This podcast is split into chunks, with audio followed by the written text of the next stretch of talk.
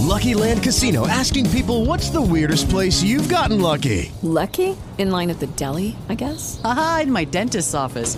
More than once, actually. Do I have to say? Yes, you do. In the car before my kids' PTA meeting. Really? Yes. Excuse me, what's the weirdest place you've gotten lucky? I never win and tell. Well, there you have it. You can get lucky anywhere playing at LuckyLandSlots.com. Play for free right now. Are you feeling lucky? No purchase necessary. Void where prohibited by law. 18 plus. Terms and conditions apply. See website for details. Okay, round two. Name something that's not boring. A laundry? Ooh, a book club. Computer solitaire, huh? Ah, oh, sorry. We were looking for Chumba Casino. That's right. ChumbaCasino.com has over 100 casino style games. Join today and play for free for your chance to redeem some serious prizes. ChumbaCasino.com. No purchase necessary. Full prohibited by law. 18 plus terms and conditions apply. See website for details. بسم الله الحمد لله والصلاة والسلام على رسول الله وقفات مع آيات. عند الوقفة الأولى كنا مع قوله تعالى وما أرسلنا من قبلك من رسول إلا نوحي إليه أنه لا إله إلا أنا فاعبدون. وهي الآية 25 من سورة الأنبياء. الوقفة الثانية مع قوله تعالى لقد أرسلنا رسلنا بالبينات وأنزلنا معهم الكتاب والميزان ليقوم الناس بالقسط وأنزلنا الحديد فيه بأس شديد ومنافع للناس وليعلم الله من ينصره ورسله بالغيب. إن الله قوي عزيز. وأكاد أقطع بأن هذه الدلالة لا تخفى أبدا على أحد. والآية هذه مرتبطة بالآية الأولى. الوقفة الثانية مرتبطة بالوقفة الأولى لأن الكلام عن رسل الله جميعا. أرسلوا بدين واحد وأمروا بدعوة واحدة وأرسلوا وأنزل معهم الكتاب ليقوم الناس بالقسط. يا جئنا بالعدل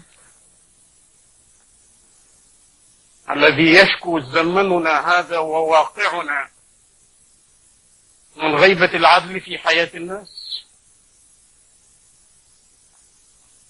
العدل من أجله أرسل الرسل جميعا. والعدل سيحاسب الناس جميعا عليه بين يدي الله. ولو تدبر الإنسان أنه لو ظلم مثقال ذرة سيؤخذ به. وعندما سئل الرسول صلى الله عليه وسلم ولو كان شيئا يسيرا يا رسول الله قال وإن قضيبا من أراك. ونضع الموازين القسط ليوم القيامة فلا تظلم نفس شيئا. وإن كان مثقال حبة من خردل أتينا بها وكفى بنا حاسبين. السلام على القرآن. يا له من دين لو كان له رجال. كان له رجال. وهم أسوة لنا قدوة لنا نقتدي بهم ونرجو أن نلتقي جميعا على الأسوة الصادقة بهم. ولكن في عصرنا يا له من دين لو كان له رجال. لأنه يطلب العدل للناس جميعا. ورأينا رسول الله صلى الله عليه وسلم يقدر لذوي المروءات مروءاتهم ولو لم يكونوا مسلمين. عندما أرسل للمهاجرين إلى الحبشة أرسلهم إلى رجل لا يظلم عنده. إي والله. فهاجر المسلمين هاجر المسلمون من الاضطهاد من اضطهاد أهلهم إلى الحبشة. ووجدوا الرجل فعلا لا يظلم عنده. ونرى الرسول صلى الله عليه وسلم يأمرنا. انصر أخاك ظالما أو مظلوما. نصرته مظلوما فكيف إذا كان ظالما؟ قال تمنعه من الظلم. تحجبه فذلك نصرك إياه فبدافع من ديننا نحن ننصر المظلوم ولو كان من غيرنا. ونأخذ على يد الظالم ولو كان منا. وبذلك نكون أمة رسالة. أما أن نستغيث بالعالم ليأتي العالم لينصف بعضنا من بعض. والله يا لها من كارثة ومن تعاسة. ومن عار على الناس الذين يتصورون أن أن العار لا يصل إليهم. نطلب الغير لينصف بعضنا من بعض. هل كنا نحتاج لذلك؟ لولا أننا أعرضنا عما عما أكرمنا الله به وشرفنا به. وهو القرآن الكريم وإنه لذكر لك ولقومك وسوف تسألون. انصر أخاك ظالما أو مظلوما. لسنا أمة سلبية. تجلس لتتفرج وترى ماذا يحدث في العالم. بل هي أمة إيجابية بدافع من دينها. وإن أحد من المشركين استجارك فأجره حتى يسمع كلام الله. ويوم أن استصرخت امرأة في جبال الروم تشكو ظلم من أراد الاعتداء عليها وجدت الأمة الإسلامية عندما صرخت المرأة وقالت ومعتصما؟ لم يخرج إليها معتصم بتصريح أو شجب أو حجب وإنما خرج إليها بجيش يعلم المنطقة كلها أن أمة الإسلام لا تقبل أن يظلم أحد وهي موجودة. لماذا غاب هذا؟ ألسنا نحن الذين يتلى علينا القرآن؟ أليست هذه رسالة الأنبياء جميعا؟ ألسنا ممتحنون بشرع الله وبما أنزل الله؟ ألسنا مسؤولين بين يدي الله عن كل ما بلغنا به؟ وإنه لذكر لك ولقومك وسوف تسألون؟ تعالوا بنا إلى العدل. ما الذي نراه في عالمنا المعاصر؟ نرى كلمات وألفاظ تسببنا فيها وكان أول ما خرجت خرجت من أفواهنا. عندما نرى أمام عيوننا أسرة تعيش على شجرة زيتون وهذه الشجرة عاش عليها الآباء والأجداد ونشأ الطفل الصغير يقتات منها. نرى الجرافة تقتلع الشجرة وتلقي بها. وتأتي إلى البيت وتهدمه ونرى شعارات العدل على يد أولئك الذين يدعون الإنصاف والديمقراطية وإقامة العدل بين الناس. لا يقولون كلمة واحدة لمن يفعل ذلك. إنما يقولون كل الكلمات لمن يدافع عن نفسه في ذلك. وأتعس ما في الأمر أن نرى بعض رجالات الإفتاء يتكلمون بعيدا بعيدا عن الموضوع نفسه. ولا ولا أريد أن أتعرض لهم أو أن أسميهم لأن هذا ليس من خلقي. إنما أذكر بحديث رسول الله صلى الله عليه وسلم الذي رواه مسلم. عندما جاء من جاء إلى رسول الله وقال يا رسول الله أرأيت؟ إن جاء رجل يريد أخذ مالي قال لا تعطيه مالك. قال أرأيت يا رسول الله إن قاتلني؟ قال قاتله. قال أرأيت يا رسول الله إن قتلني؟ قال أنت شهيد. قال أرأيت يا رسول الله إن قتلته؟ قال هو في النار. هل هذا الكلام سياسة؟ هل هذا الكلام يحتمل كلمة فتاوى من فتاوى أولئك الذين لا يريدون أن يرضوا ربهم إنما يريدون أن يسمعوا غيرهم ليتقربوا إلى لعاعة أليس هذا كلام الرسول صلى الله عليه وسلم؟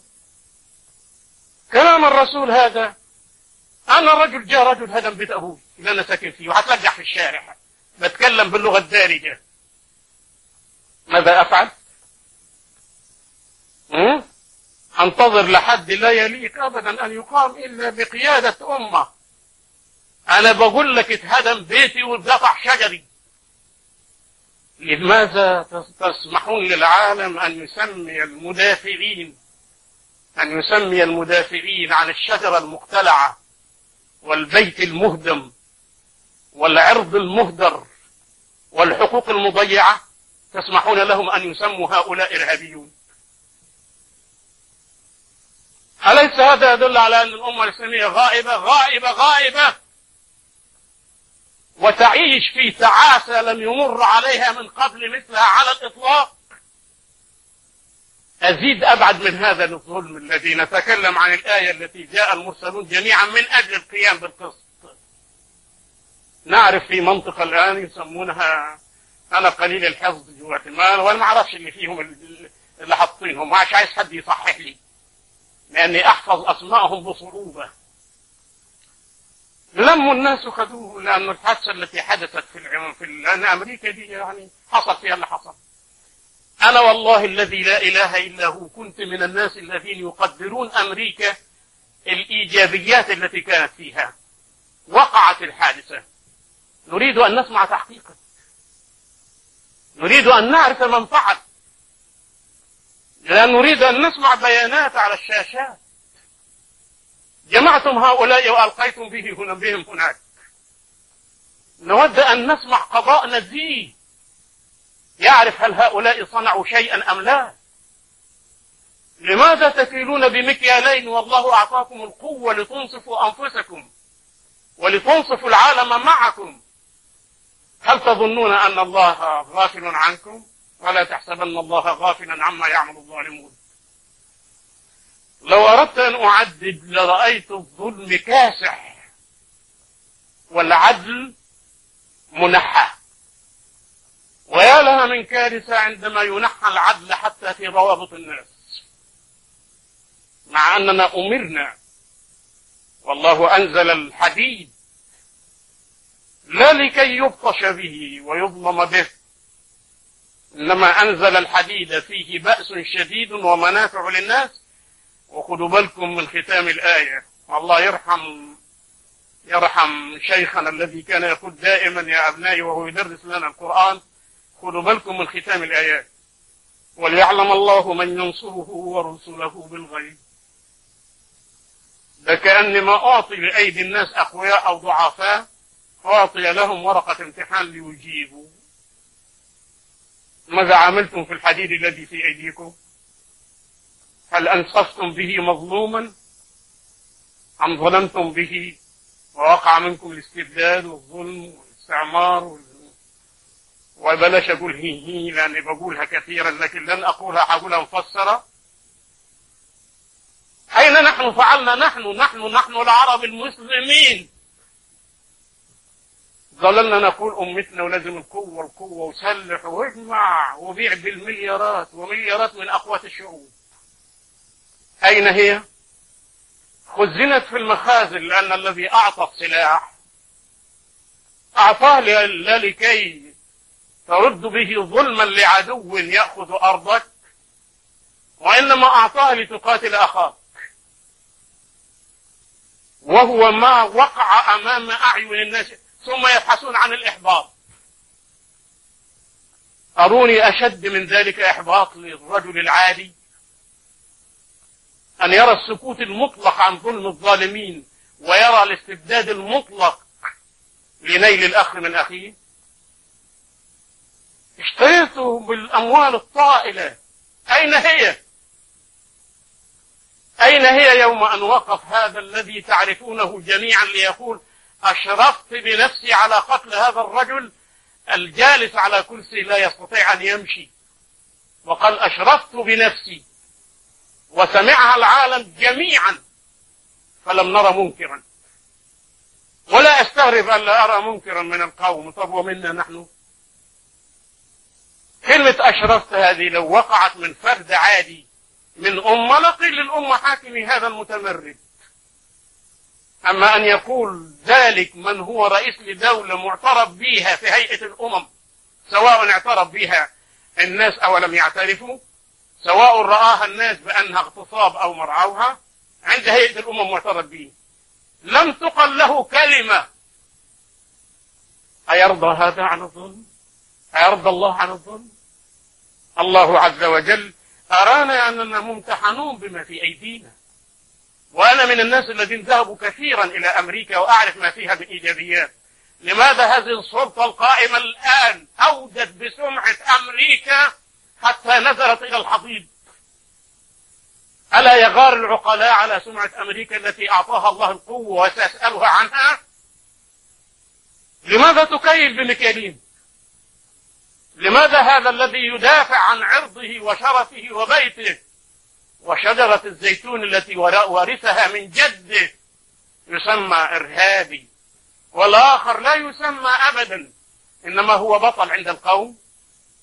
ألا ترون أن مثل ذلك وحده كاف بإيجاد إرهاب فظيع في الأرض لا يمكن أبدا أن, أن, أن يجمع شمله أحد؟ نحن والله ننصب السلم للناس جميعا. وننشد الأمن للناس جميعا. ولكن إذا أردنا تحقيقه فلنتبع ما أرسل الله به الرسل جميعا. وأنزل من أجله الكتاب. قال لماذا؟ ليقوم الناس بالقسط العدل.